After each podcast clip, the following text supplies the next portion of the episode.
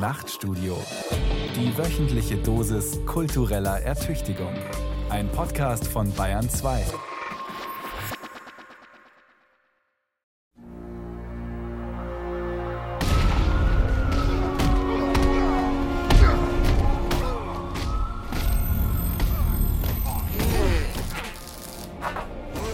Moment, Tommy, Fred oder. Kannst du mal für einen Moment dieses blöde Spiel sein lassen und mir zuhören? Hör doch mal, Mann, oh Mann. Ich weiß doch, wie angepisst du bist. Ich kenn das, ehrlich. Was meinst du, wie angepisst ich war, bevor ich... Bevor du was? Bevor ich Superheld wurde? Was für ein Superheld bist du denn? Sonic Psycho Man. Sonic Psycho Man? Nie gehört. Bist keiner von den ganz Großen, oder? Ja, weißt du, da ist diese Copyright-Sache. Ja? Heutzutage sind Superhelden doch nur noch fliegende und kloppende Markenzeichen. DC gegen Marvel, Disney gegen den Rest der Welt. Und hinter jedem Namen so ein Trademark-Zeichen. Ein normaler Superheld ist heute vor allem ein Marketing-Ding mit einer Kulturgeschichte hintendran. Aber ich, ich gehöre zu den Independent Superheroes. Sonic Psycho Man. Habe ich mir selber ausgedacht. Und was kannst du so? Also, wie du bemerkt hast, ich kann durch die elektronischen Kanäle reisen. Schneller als eine Spam-Mail. Weiter als jeder Shitstorm, wenn ich das mal so sagen darf. Und außerdem schaue ich in die Köpfe oder wenn du willst, in die Seelen der Menschen. Also jedenfalls ein bisschen. Und irgendwie treibt mich das um. Ah, deswegen das Psycho. Kann man so oder so sehen. Jedenfalls, ich weiß, warum du so angepisst bist. Ach nee. Und warum, wenn ich fragen darf? Weil du erwachsen werden musst. Jetzt wird's ernst. Und ich weiß, dass das nicht die beste Welt dafür ist. Es gibt so vieles, was echt zum Kotzen ist. Die Eltern und die Schule, das ganze Durcheinander, Sex und Angst und Ballerspiele und keine Sau, die dich versteht. War bei mir ganz genauso. Bis ich Ja, schon klar, bis du zum Superhelden geworden bist. Aber ich bin keiner. Ich bin nicht von einem anderen Stern. Mich hat keine radioaktive Spinne gebissen und einen magischen Ring habe ich auch nicht. Außerdem sind Superhelden Quatsch. Psychos in Faschingsklamotten. Glaubst du vielleicht, unsere Welt würde so aussehen, wie sie aussieht, wenn es Superhelden in echt geben würde? Ich glaube, du hast das Konzept nicht richtig verstanden. Wenn es Götter geben würde, müsste unsere Welt doch auch ganz anders aussehen, oder? Aber trotzdem glauben die Menschen an sie und es hilft. Manchmal. Aber mal was anderes. Was wärst du denn gern für einer? Superheld, meine ich. So einer wie Hulk. Oder das Ding von den Fantastischen Vier. Würde eine Menge zu Bruch gehen, wenn ich Superheld wäre. Andererseits, Andererseits? naja, fliegen. Also fliegen können wäre geil. Wie Superman. Oder so herumschwingen wie Spider-Man. Einfach hoch über allem sein, wie Batman. Und auch überall drunten in den Höhlen und Kellern. Und dann, Nur zu. also manche Superhelden sehen ja auch zum Teil ziemlich gut aus. Thor oder Captain America. Und manche Superhelden sind auch ganz gut im Team. Justice League, die X-Men. Da sind auch Mädchen dabei. Superheldinnen, meine ich. Dafür, dass du Superhelden Quatsch findest, kennst du dich eigentlich ganz gut aus. Ja, Kinderkram. Sagst du doch selbst, dass ich erwachsen werden muss. Ich habe meine ganzen Comics verschenkt. Batman-Poster habe ich auch keine mehr. Ich will dir was sagen. Du kriegst die Superhelden vielleicht raus aus deinem Zimmer, aber du kriegst sie nicht aus deinem Kopf. Du musst klarkommen mit deinem inneren Superhelden, sonst kriegst du Probleme. Davon habe ich sowieso schon genug. Dann lass uns die doch mal angehen. So von Superheld zu Superheld.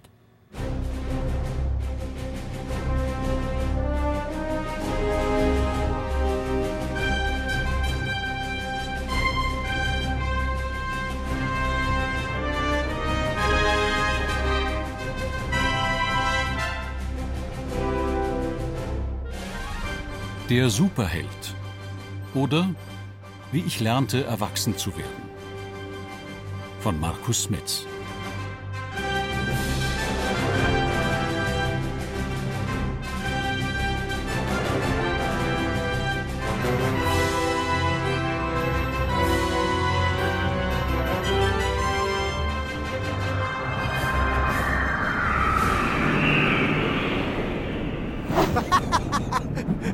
Das da ist Janina Scarlett.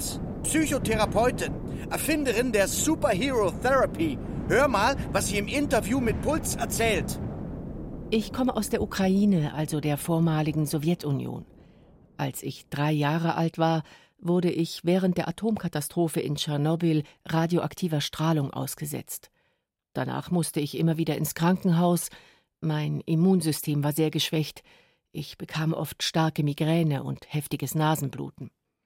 Als ich zwölf war, wanderte ich mit meinen Eltern in die USA aus.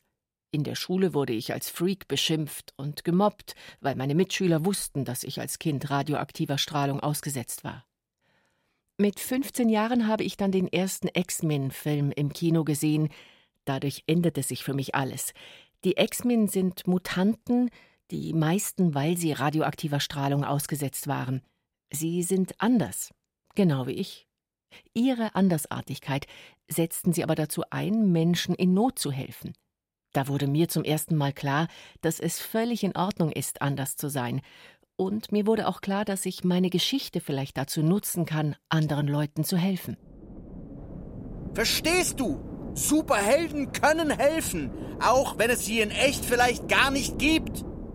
Leute, die unter Depressionen oder Traumen leiden, suchen oft nach Bezugspersonen, die einst unter ähnlichen Problemen litten, diese aber letztlich überwinden konnten – also nach Symbolen der Hoffnung. Und genau das können Superhelden sein. Wenn jemand zum Beispiel gerade auf tragische Weise ein Familienmitglied verloren hat, können Sie sich mit einem Superhelden identifizieren, dem Ähnliches passiert ist. Etwa Bruce Wayne, der durch den Tod seiner Eltern traumatisiert wurde, aber dieses Trauma letztlich dadurch überwinden konnte, dass er zu Batman wurde, zu einem Symbol der Hoffnung, zu jemandem, der anderen Leuten hilft. Solche Geschichten können Menschen zu Veränderungen motivieren, dazu den Helden in sich selbst zu finden. Sie sollen der Alltagsheld werden, der sie sein wollen, trotz ihrer Krankheit und vor allem auch mit ihrer Krankheit. Und das beinhaltet im besten Fall dann auch noch, anderen mit denselben Problemen zu helfen. Und jetzt pass auf! Siehst du den Kerl da unten? Den in dem lächerlichen Kostüm? Der sollte sich mal einen Hollywood-Superheldenfilm anschauen. Da sitzen die Kostüme wie eine zweite Haut. Wird natürlich digital nachbearbeitet. Der da ist aber echt. Und weißt du, was er macht? Ja, teilt er Essen aus oder was? Genau. Allein in den USA gibt es 20 verschiedene Gruppen von sogenannten Real-Life-Superheroes. Die ziehen Superheldenkostüme an und verteilen dann Essen oder Decken und Kleider an Obdachlose helfen ihnen mit bürokratischem Kram, all sowas. Und die Superheldenkostüme haben sie an, damit klar wird, dass sie ein gutes Beispiel sein wollen und dass die Leute keine Angst vor ihnen haben müssen. Eben weil man schon als Kind gelernt hat, Vertrauen zu Superhelden zu haben. Superman zum Beispiel hat schon in den 60er Jahren Reklame für UNICEF, das Kinderhilfswerk der UN, gemacht. Sag mal, du hast wohl schon länger keine neuen Superhelden-Comics mehr gelesen, was? Mit Vertrauen kommst du da nicht weit. Die vertrauen doch nicht mal mehr sich selbst. Alles Psychos. Superhelden von heute sind kaputte Zyniker, Schizos, Freaks. Äh, außerdem sind die Superschurken sowieso viel interessanter. Joker, Lex Luthor, Harley Quinn. Na schön. Superhelden sind eben immer auf der Höhe ihrer Zeit. Oder in ihrer Tiefe, was? Ah! Er kapiert's nicht.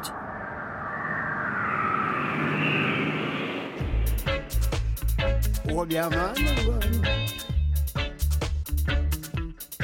Spider-Man, komm. Superman, hier. Superman, stand up. Superman, pam, pam. Kapitel 1 Superheldenwirklichkeit Was ist ein Superheld? Sehr vereinfacht, ein Mensch mit außergewöhnlichen Eigenschaften. Seine körperlichen und geistigen Fähigkeiten sind fantastisch gesteigert, seine Sinne geschärft. Vielleicht hat dieser Mensch Sinne, die andere Menschen gar nicht haben. Superhelden können Dinge, die gewöhnliche Menschen nur im Traum vermögen. Fliegen zum Beispiel, sich unsichtbar machen, Hitzestrahlen aus den Augen schießen oder durch Wände hindurchsehen. Die außergewöhnlichen Fähigkeiten machen den Superhelden zwar populär, zugleich aber auch zum Außenseiter. Daher haben beinahe alle Superhelden eine geheime Identität. Sie sind harmlose, manchmal sogar behinderte Journalisten, Rechtsanwälte, Ärzte, Studenten oder Wissenschaftler. Darin unterscheidet sich der Superheld vom klassischen Helden ebenso wie durch seine Origin Story, also die Geschichte davon, wie er zu seinen außergewöhnlichen Fähigkeiten gekommen ist. Irgendetwas in seinem Leben ist so gründlich schiefgegangen, dass es eine bleibende Veränderung verursacht hat. Viele Superhelden sind also gar nicht zum Helden geboren, auch nicht zum Helden ausgebildet, sondern einfach durch einen Zufall und sei es der Kontakt mit chemischem oder radioaktivem Abfall zum Superhelden geworden. Die Aufgabe, ihre neuen Fähigkeiten für das Gute, für ihre Mitmenschen einzusetzen, fällt ihnen unterschiedlich schwer. Superman strahlt. Batman, schon klar kein Superheld nach strenger Definition, ist düster. Spider-Man jugendlich übermütig oder postpubertär melancholisch. Daredevil von seiner Mission besessen. Dann haben Superhelden allesamt eine schwache Stelle. Sonst wäre es ja langweilig. Der eine reagiert heftig auf Kryptonit, die andere, Wonder Woman, wird vollkommen hilflos, wenn ein Mann sie fesselt. Ihnen gegenüber stehen Superschurken und Schurkinnen, die in vielem ihre dunklen Spiegelbilder sind. Superschurken haben nicht nur den Vorzug, sich um Moral und Gesellschaft nicht kümmern zu müssen, weshalb die meisten von ihnen auf eine geheime Identität verzichten können, sondern sie haben auch eine Art von Humor, den sich Superhelden nicht leisten können. Dass jemand gut ist, kann man als Kürzel am besten dadurch herstellen, dass man jemand gegenübersetzt, der böse ist. Das ist so wie Beatles oder Rolling Stones oder Boris Becker ist, äh, was dann in der Poppresse in den 80ern teilweise war, irgendwie hip und irgendwie progressiv und toll, weil es ja diesen Spießer Michael Stich gibt oder so. Dietmar Dath ist Journalist und Autor von Science-Fiction-Romanen, Theaterstücken und Sachbüchern, wie etwa Superhelden 100 Seiten. Zeichen sind ja immer Differenzzeichen zu irgendwas Entgegengesetztem. Und dazu kommt noch, dass genauso wie das eine Mischung aus Hoffnung und Angst und Autoritär und Rebellion ist, was der Superheld macht, ist es natürlich so, wenn ich noch einen Superschurken habe, dann ist es auch einerseits bedrohlich und andererseits tröstlich. Denn wenn ich einen Superschurken wie Luthor habe oder selbst einen Irren wie den Joker, dann steckt hinter dieser ganzen Demütigung und Einschluss und Ausschluss und Ausbeutung und Unterdrückung und Horror und Krieg und Krankheit und Schwachsinn wenigstens irgendein Bösewicht, der mir es antun will. Also der Teufel ist einfach tröstlicher, als dass keiner am Ruder sitzt und wir einfach nur doof sind. Oh, I got a live one here.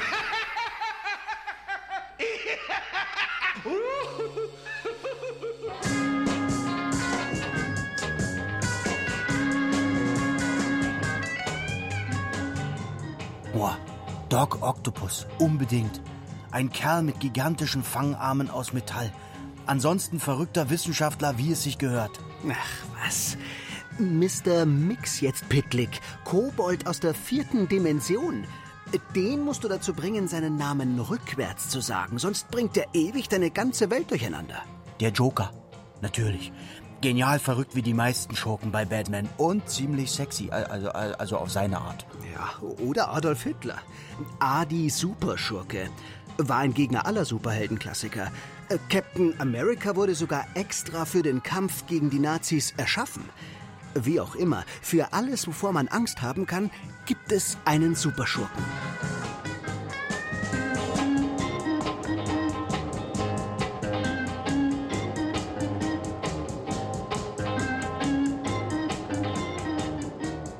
Eine erste Theorie der Superhelden ist also schnell gebastelt. Mit Superhelden können sich Menschen, die sich eher schwach und ohnmächtig fühlen, einen Omnipotenztraum erfüllen. Superhelden spiegeln soziale Ängste und Identitätskonflikte wider. Und Superhelden tragen den Konflikt zwischen Rebellion und Autorität in sich aus. Superhelden drücken zugleich den Zorn auf die Verhältnisse aus und die Hoffnung darauf, dass irgendwer schon kommen wird, um sie zum Besseren zu wenden. In der Tat ist die Idee des Superhelden sozusagen, irgendwann kommt mal einer und haut diese ganzen Idioten auf die Fresse, weil er noch stärker ist und weil er dann auch noch ein Guter ist und Recht hat, geht es uns allen besser. Konsequent zu Ende gedacht hat es Alan Moore, der ja dann mit Watchmen auch den ersten wirklich in sich zerfressenen und kaputten und sozusagen kritischen oder dialektischen Superhelden Riesenroman geschrieben hat.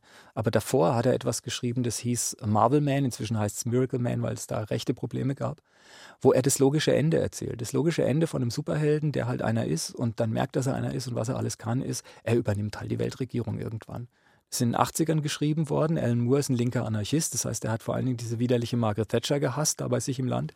Und er hat deswegen eine wunderschöne Szene, wo als der Superheld und seine anderen Superhelden die Weltregierung übernehmen, sagt Thatcher so, das erlauben wir euch nicht. Und dann ist so ein Bildpause und dann wird ihr plötzlich bewusst, ach so scheiße, das sind die Leute, die gerade alle Atomsprengköpfe in die Sonne geschmissen haben, weil sie irgendwie Krieg nicht mögen.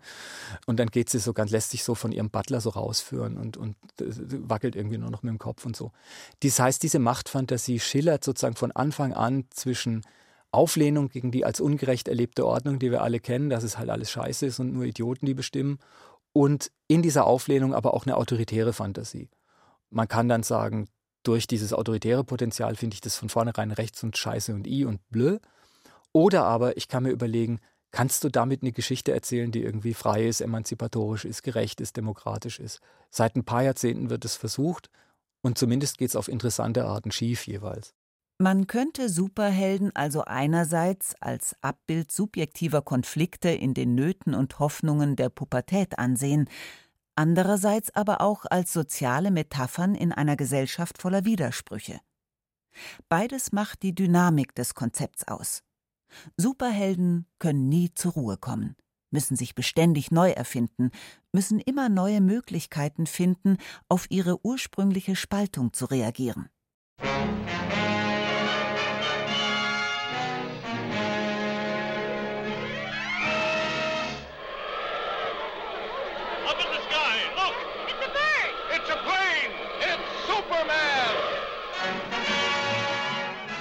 Wenn man Superhelden und die alten antiken Philosophen zusammendenkt, hat man den Menschen vor sich, der seine eigene Zerrissenheit, seine Widersprüchlichkeit entdeckt und darum die Welt verändern muss, damit wieder eine Hoffnung darauf besteht, dass alles eine Einheit wird. Ach was? Superhelden wollen nie die Welt verändern und sich selber auch nicht. Sie wollen die Welt nur säubern vom Unrecht, von den Superschurken, von Gefahren aus dem Weltraum. Und sie wollen ihr eigenes Geheimnis bewahren. Dass sie schizophren sind? Dass sie nicht wissen, ob sie Tiere oder Engel sind.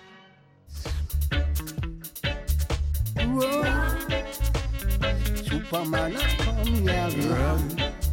Then I throw away your evil spirit. I'll take you around. Kapitel 2 Erwachsenwerden mit Superhelden Spider-Man, I come. Superman, I am.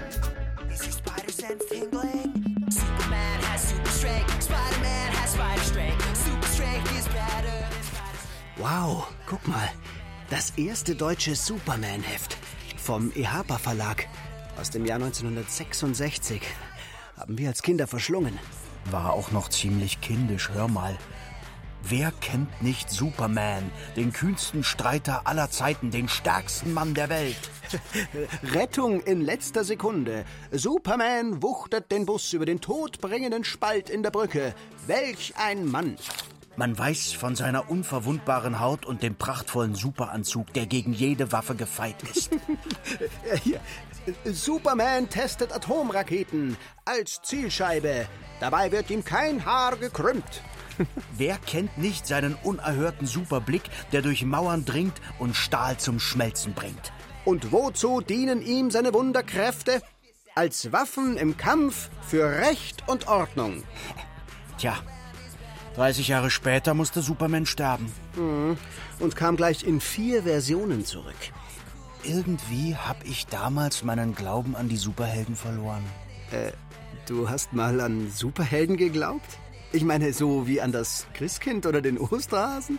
Nee, Nee, eher so, wie man an Pfannkuchen glaubt. Oder an Sommerferien. Solange es das gibt, ist die Welt noch in Ordnung. Ja, aber das ist es ja. Wenn die Welt in Ordnung wäre, dann bräuchte man doch gar keine Superhelden. Irgendwann kriegen das die Superhelden selber mit.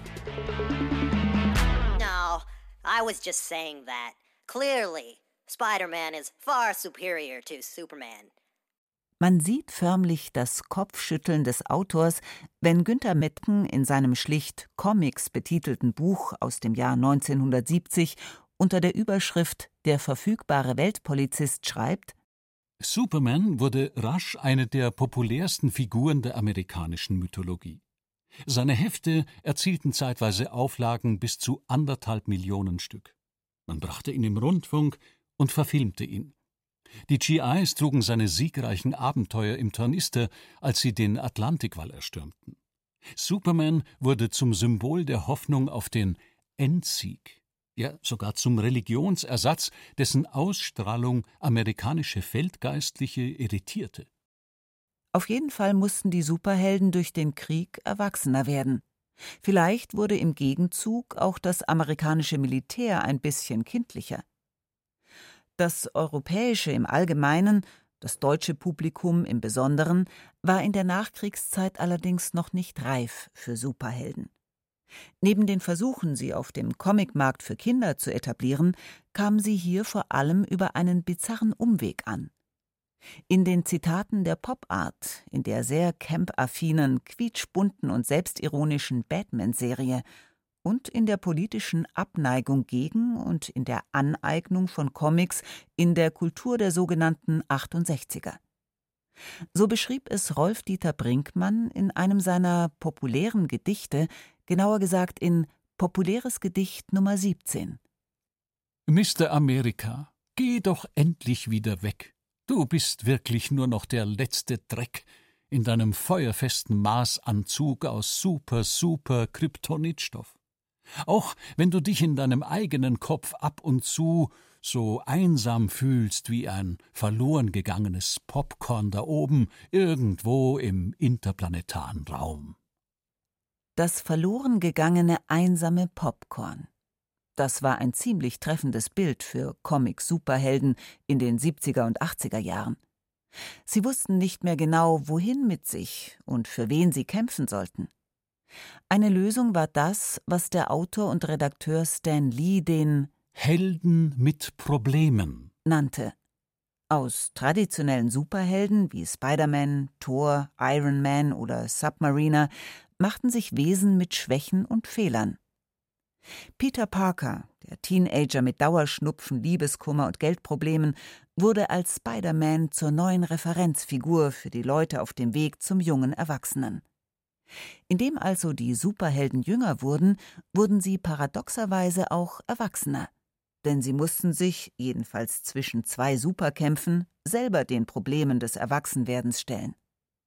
Verwandlungsfantasien irgendwo zwischen Franz Kafka und Sigmund Freud.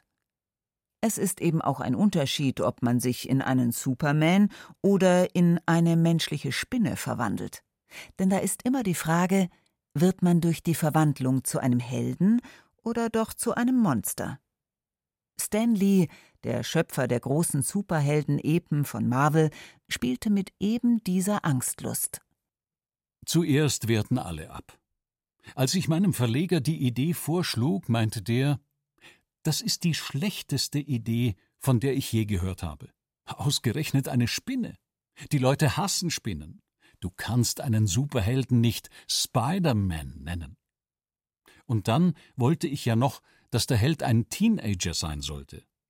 Da sagte er zu mir, Stan, da hast du was nicht richtig verstanden.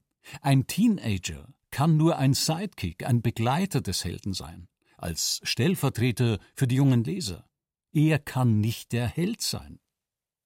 Aber genau darin lag der befreiende, fast schon rebellische Ansatz des neuen Superhelden.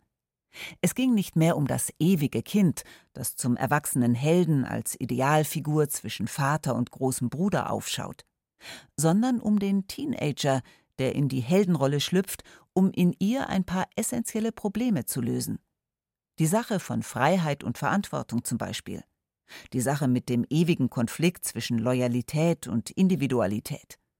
Die Sache, dass Frauen den Helden lieben und den Kerl hinter der Maske ignorieren, manchmal auch umgekehrt. Nochmal Spider-Man-Erfinder Stan Lee. Und dann sagte ich noch, mein neuer Held sollte eine Menge persönlicher Probleme haben. Nichts klappt bei ihm. Da meinte der Verleger nur, Stan, weißt du nicht, was ein Held ist? Er lehnte ab, also musste ich mit meinem Helden mit Problemen noch etwas warten. Aber bald brach dann gleich eine neue Comic-Ära an. Ein ganz normaler Mensch mit Sorgen, wie du und ich sie haben, wird zum Helden.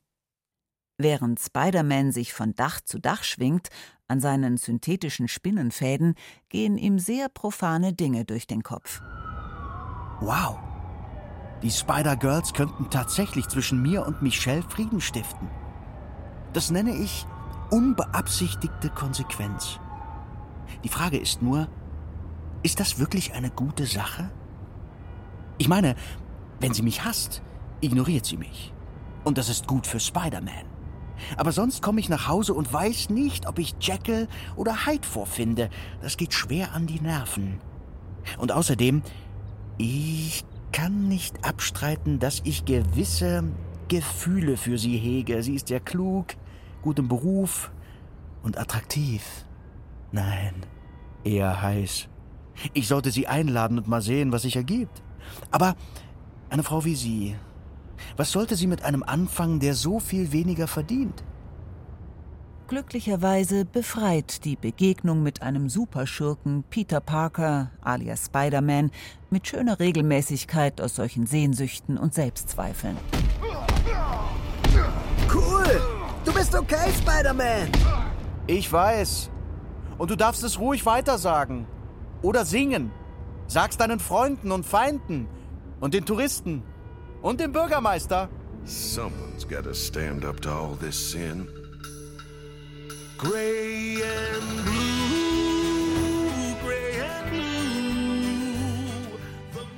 Was übrigens sicher auch noch zum Erwachsenwerden der Superhelden beitrug, das war, dass man bei Marvel und Stan Lee auch die Autoren und Zeichner der Comics geliefert bekam. Namen wie Jack Kirby, John Romita oder Joe Kubert wurden unter Fans ein Begriff. Das hieß irgendwie auch, man nimmt sich gegenseitig ernst. Nicht mehr so wie Jerry Siegel und Joe Schuster, die als Jugendliche den Superman erfunden hatten und Zeit ihres Lebens darum kämpfen mussten, dass man ihre Namen druckte. Ganz zu schweigen vom Anteil an den enormen Einnahmen an Superman in allen Medien. Da schau, jetzt kannst du ihre Geschichte nachlesen. 80 Jahre nach dem Anfang von Superman. Als Comic? Als Graphic Novel. Hierzulande kam die ganze Geschichte der Superhelden ohnehin mit einer Verzögerung an. Die amerikanischen Superhelden wurden in den 60er und 70er Jahren von Menschen entdeckt, die für das Genre eigentlich schon zu alt waren. Sie brauchten dringend Ausreden, intellektuelle und ästhetische Ausreden. In Deutschland wurden die armen Superhelden schon historisch, ästhetisch und ideologisch auseinandergenommen, da waren sie in ihrem Ursprungsland noch selbstverständliche Lebensbegleiter. Wahrscheinlich gibt es bei uns deswegen auch so viele Nostalgiker. Da sucht man in Superheldenheften die Erinnerung an eine Kindheit, die es vielleicht gar nicht gegeben hat. Kann schon sein. Oh, äh, schau mal hier. Ein Spider-Man aus dem Bildschriftenverlag um 1970. Kannst du dich noch an die legendären Übersetzungsschnitzer erinnern? Ach ja, da wurde ein gewisser Nuff erfunden, weil man nicht geschnallt hat, dass Nuff said einfach genug gesagt heißt. Ja, das waren noch Zeiten. Aber ehrlich gesagt, ich bin schon froh, dass man Superheldencomics jetzt ernst nimmt. Das sind Kunstwerke.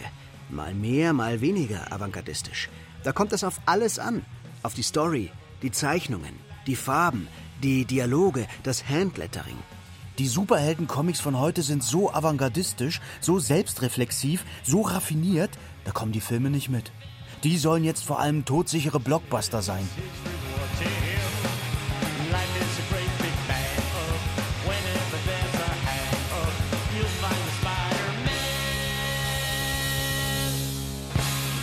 Ich glaube halt, der Superheld wird durch zwei Sachen. Erstens durch die technischen Möglichkeiten im Kino, dass du durch Computer-Generated Imaging halt Sachen machen kannst. Der Vorteil des Comics noch in den 80ern war ja, Jim Shooter von Marvel hat gesagt, das könnten die nie bezahlen, diese Bilder, die wir hier machen. Können sie jetzt halt, weil die Rechner das irgendwie simulieren können, dass irgendwie ganze Städte zusammenstürzen und einer da irgendwie in der Mitte steht und das verursacht durch Fingerschnippen.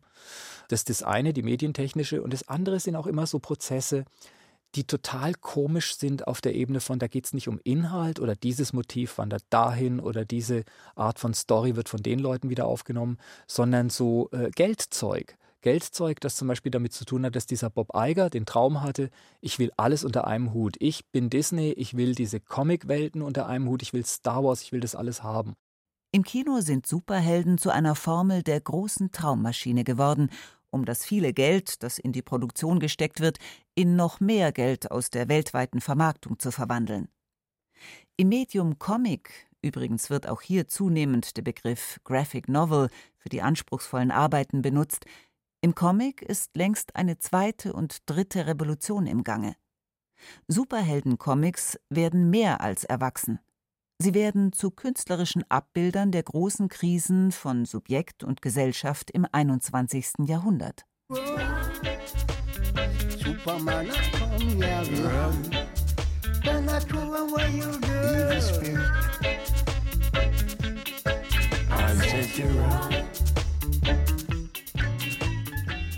Kapitel 3 Die Superhelden werden erwachsen.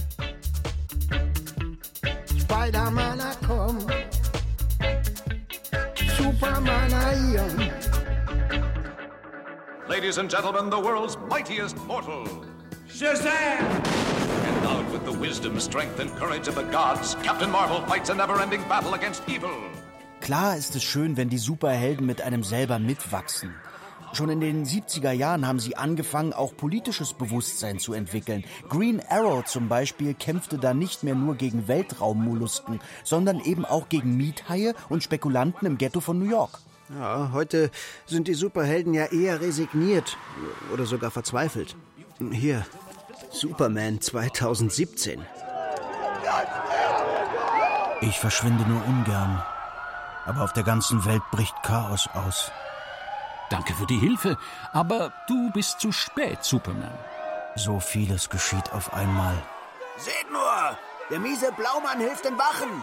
Aber wir sind mehr! Auf ihn! Zurück in eure Zellen! Das ist die letzte Warnung. Ich habe schon solche Ausbrüche erlebt. Aber nie waren sie so feindselig, so bösartig. Was kümmert's dich, wenn ich diese Obdachlosenheime abfackle? Die da drin liegen uns doch eh nur auf der Tasche. Nein! Was anderes. Finsteres ist hier am Werk. Als würden aller Zorn und alle Ignoranz zugleich überkochen. Die Menschen sehen nur ihre eigene Selbstsucht und scheren sich nicht ums Allgemeinwohl.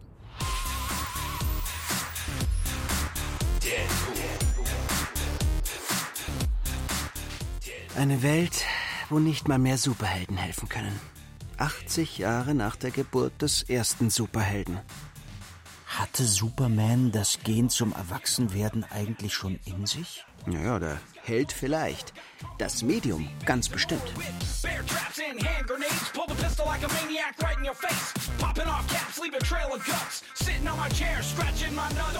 Vielleicht beginnt der lange Weg der Superhelden zum Erwachsenwerden ja schon damit, dass sich manche die heroische Geste abschminken.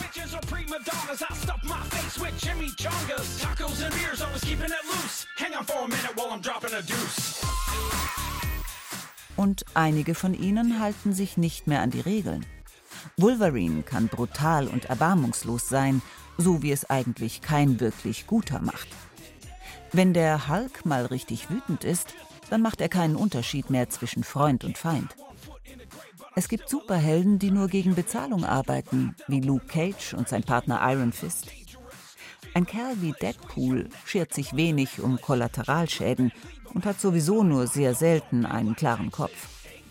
Andere werden ihre finstere Herkunft nie ganz los, wie Hellboy oder Spawn. Oder wechseln immer wieder die Seiten wie Catwoman.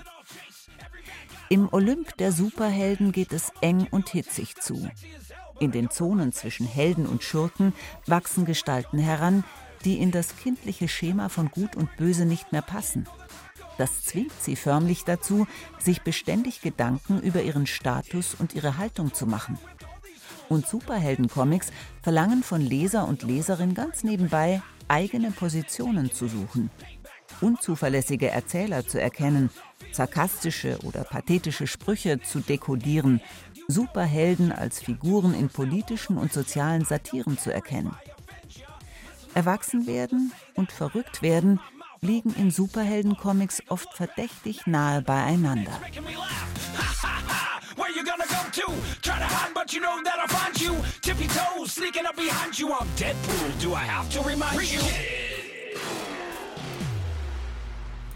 Hallo, Ulysses. Ich dachte, wir setzen unsere Diskussion fort. Welche Diskussion? Stell dich nicht dumm. Deadpool, du hast mich erschreckt. Das sollen deine letzten Worte sein? Nicht etwas wie, das habe ich nicht kommen sehen? Du willst mich töten? Ich? Du hast mich nicht beobachtet? Nee. Du bist ein mieser Hellseher, denn ich will dich abmurksen. Echt?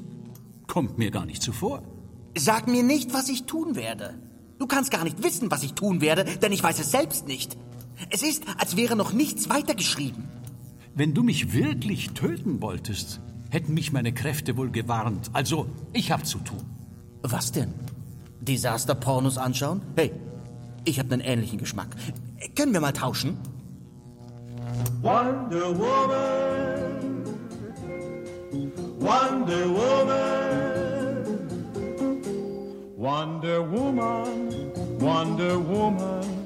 How I wonder about the wonder, the wonder, the wonder, the wonder of you. Ah, schau mal, ein altes Heft über Lois Lane, Supermans Freundin.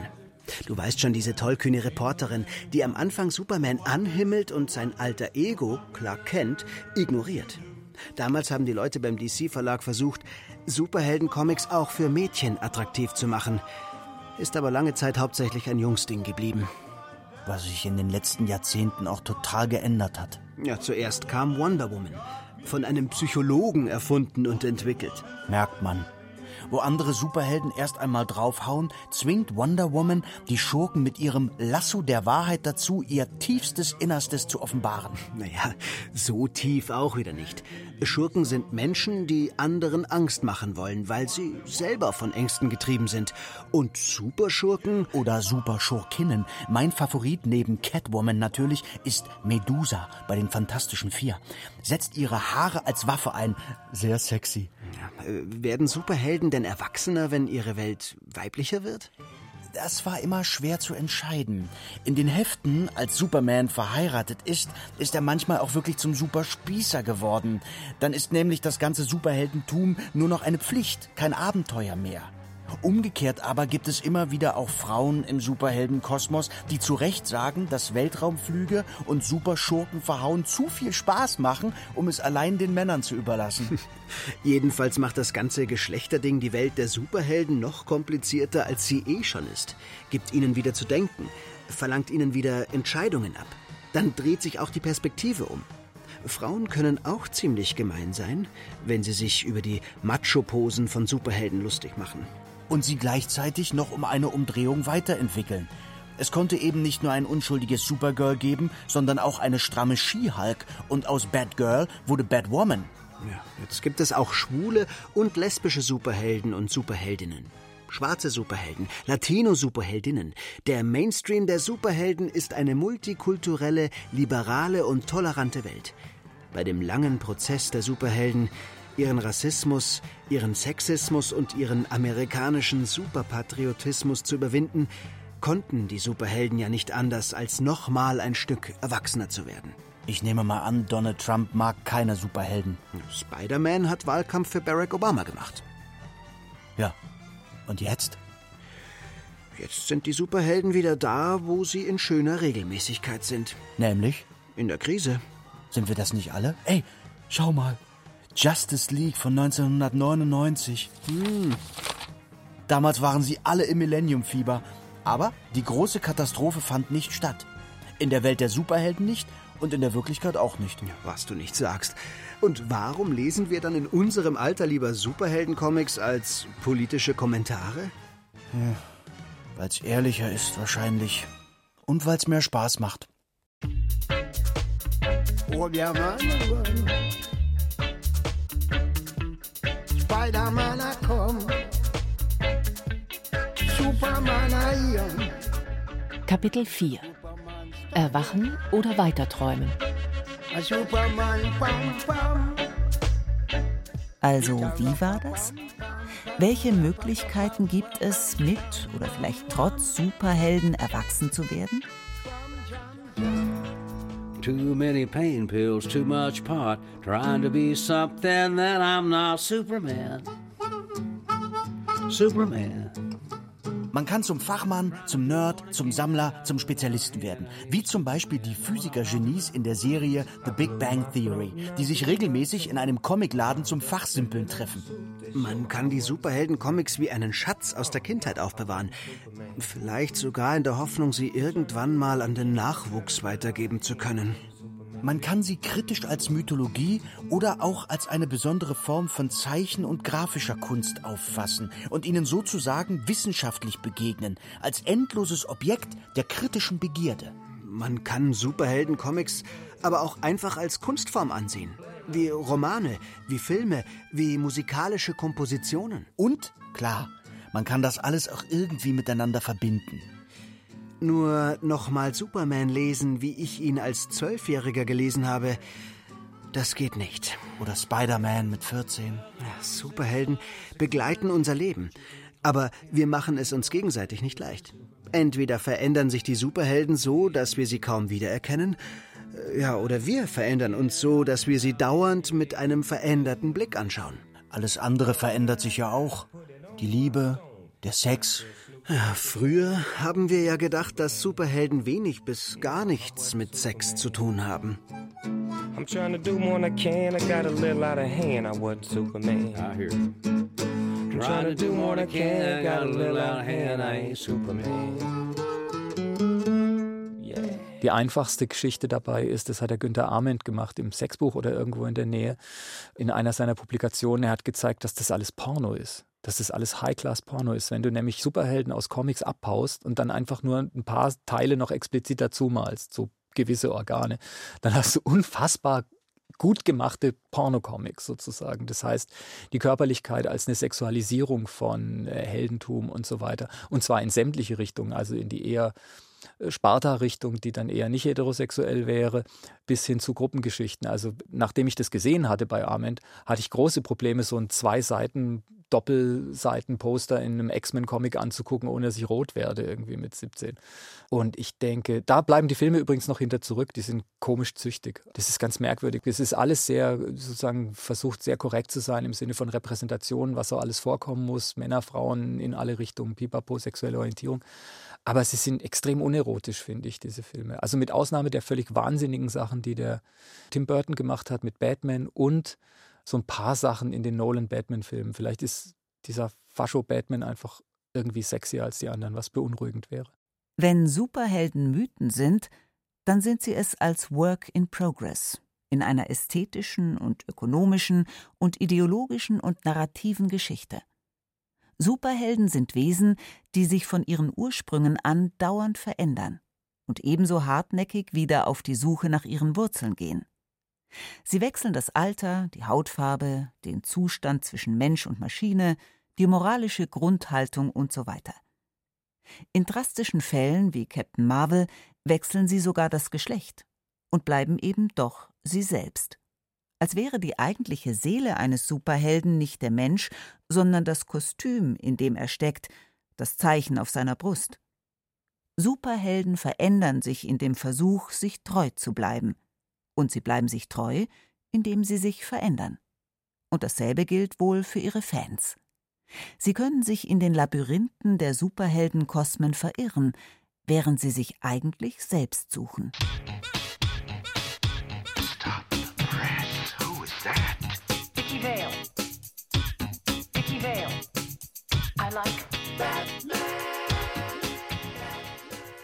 Also die Geschichte von den Watchmen, die fand ich ja wirklich noch beeindruckend. Aber weißt du, mittlerweile ist es ja fast schon wieder ein Klischee geworden. Die Superhelden sind heruntergekommen, alt, deprimiert, zynisch, korrupt, was weiß ich. Kennst du Nemesis? Da haben die ganzen Superhelden einfach die Seiten gewechselt und sind selber zu Schurken und Monstern geworden. Sogar Bruce Wayne alias Batman. Manchmal wünsche ich mir meine guten, alten, edlen Superhelden zurück. Kannst du haben. Allerdings ganz postmodern. In Supreme macht Alan Moore beides zugleich. Einerseits werden auch hier die Superhelden schwer demontiert, andererseits kann man aber auch in die Vergangenheit zurückreisen, in die 60er Jahre, als die Superhelden noch ihre ganze Unschuld hatten. I always ask that of all my prey. I just like the sound of it. Superhelden im Allgemeinen, Superhelden-Comics im Besonderen, sind mittlerweile wohl Teil unseres Kulturerbes. Das bringt eine neue Gefahr mit sich. Ihre Geschichte ist so lang und so reich, dass sie ebenso ins kulturgeschichtliche Seminar wie ins Museum gehört. Natürlich ist dort nicht mehr viel zu spüren von ihrer subversiven Kraft. Superhelden waren nämlich immer ein Trost in der Welt und zugleich ein Protest gegen sie. Können wir uns Superman als glücklichen Menschen vorstellen? Wenigstens zwischen zwei Einsätzen im Kampf um die Rettung der Erde? Eher nicht. Denn zum Superhelden wird nur jemand, der seine Hoffnung auf Heimat und Ruhe aufgegeben hat. Er ist der ewig zerrissene Mensch, nicht nur zwischen der eher bescheidenen Existenzweise in der Geheimidentität und der kostümierten Präsentierung der Superkräfte. Seine Zerrissenheit geht viel tiefer. Er steht zwischen Mythos und Geschichte, zwischen Identität und Anonymität, zwischen Fortschritt und Ordnung, zwischen Rebell und Spießbürger, zwischen Magie und Technik. Eine Figur des ewigen Übergangs sozusagen. Man könnte argwöhnen, die Figur für Menschen, die keine wirkliche Kindheit mehr kennen, aber auch nie wirklich erwachsen werden.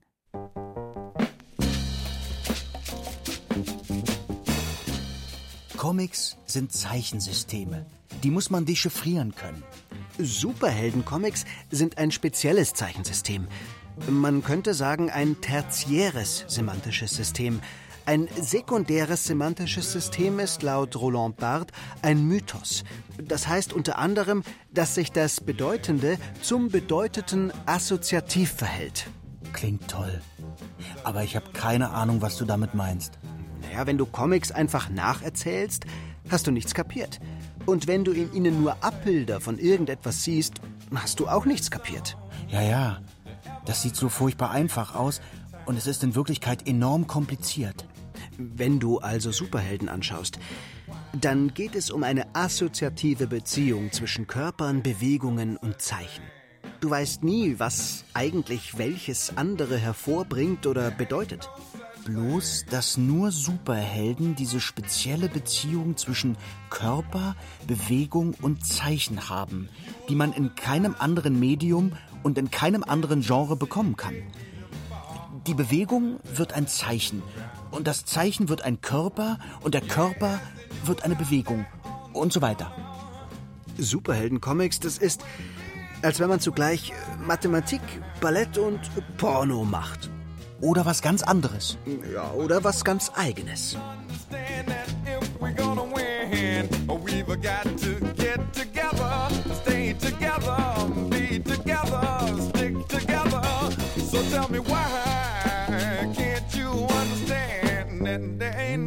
such thing as Superman. Also du musst das lesen und dann musst du dir das zusammenbauen, wie das aussieht. Und da, wo das Hirn einmal eingeschaltet ist, kann es natürlich auch sehr schnell kritisch werden und so. Das heißt, das Visuelle ist eine viel bessere Überwältigungskunst. Und wenn es mir einfach darum geht, umgehaut zu werden, was übrigens völlig legitim ist, also klar kann das irgendwie totalitär in Dienst genommen werden und Nürnberger Parteitag und so. Aber es ist auch mal okay zu sagen, ich möchte von was überspült werden äh, von der Kunst und nicht immer nur ich, ich, ich sagen müssen und irgendwie fit sein und kompetent und was der Neoliberalismus sonst will. Deswegen rauche rauchen die Leute ja irgendwie Haschisch oder so. Das ist erstmal ganz okay. Und als visuelle Kunst kann das Comic natürlich, vor allen Dingen, wenn man dran denkt, was das am Anfang für Farben waren. Das waren ja wirklich Primärfarben. Es gibt diese schöne Geschichte, dass Ken Casey, der bekannte Hippie, im Drogenrausch versucht hat, mit dem Löffel einen Dr. Strange Comic auszulöffeln. Also weil die Farben irgendwie so geil sind und weil das so 3D war, ohne jede scheiß 3D-Brille. Und ich glaube, sagen wir mal, ein Peri-Roden-Heftchen hätte er vielleicht nicht auslöffeln wollen.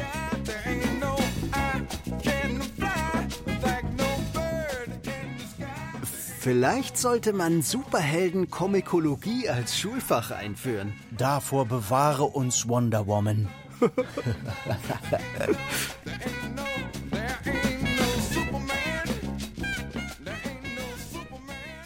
oh, da sind wir also wieder. Und nichts hat sich geändert. Superheld hin und Superheld her. Oh, der alte Mist bleibt eben der alte Mist. Und du? Was und ich? Vielleicht hast du dich verändert. Ja, oder die Welt? Die Welt, in die auch Wonder Woman keine Ordnung mehr bringt. Wonder Woman! Weißt du, warum Baumanns Masche bei diesem Haufen nicht funktioniert, Oracle? Weil er Furcht als Waffe benutzt. Sie fürchten was anderes als Finsternis. Wahrheit, Einsamkeit, Trauer, Krankheit, Ausgrenzung, Zwang, Unsicherheit. Die sind alle so still, Prinzessin. Ich zwinge sie, sich ihrer größten Angst zu stellen, dem, was ihren Wahnsinn antreibt. Wo es Angst gibt, helfen nur Superhelden. Jedenfalls in einer Welt, die ohne die Hilfe der Götter auskommen muss. Aber Superhelden sind es auch, die dafür sorgen, dass immer wieder neue Angst in die Welt kommt. Weil sie in einer Welt ohne Angst überflüssig wären. Ich werde sie also mitnehmen in mein Leben als Erwachsener. Okay, so Sonic Psycho Man. Das ist die richtige Einstellung. Bloß noch eins. Was? Auf die Unabhängigkeit kommt es an. Servus, Superheld. Der Superheld. Oder Wie ich lernte, erwachsen zu werden. Von Markus Metz. Es sprachen Schenja Lacher, Werner Hertel, Rahel Comtes, Katja Schild und Martin Vogt. Ton und Technik Christian Schimmöller. Regie Markus Metz. Redaktion Thomas Kretschmer. Eine Produktion des Bayerischen Rundfunks 2020. Superman, come here, run. Then I throw away your evil spirit.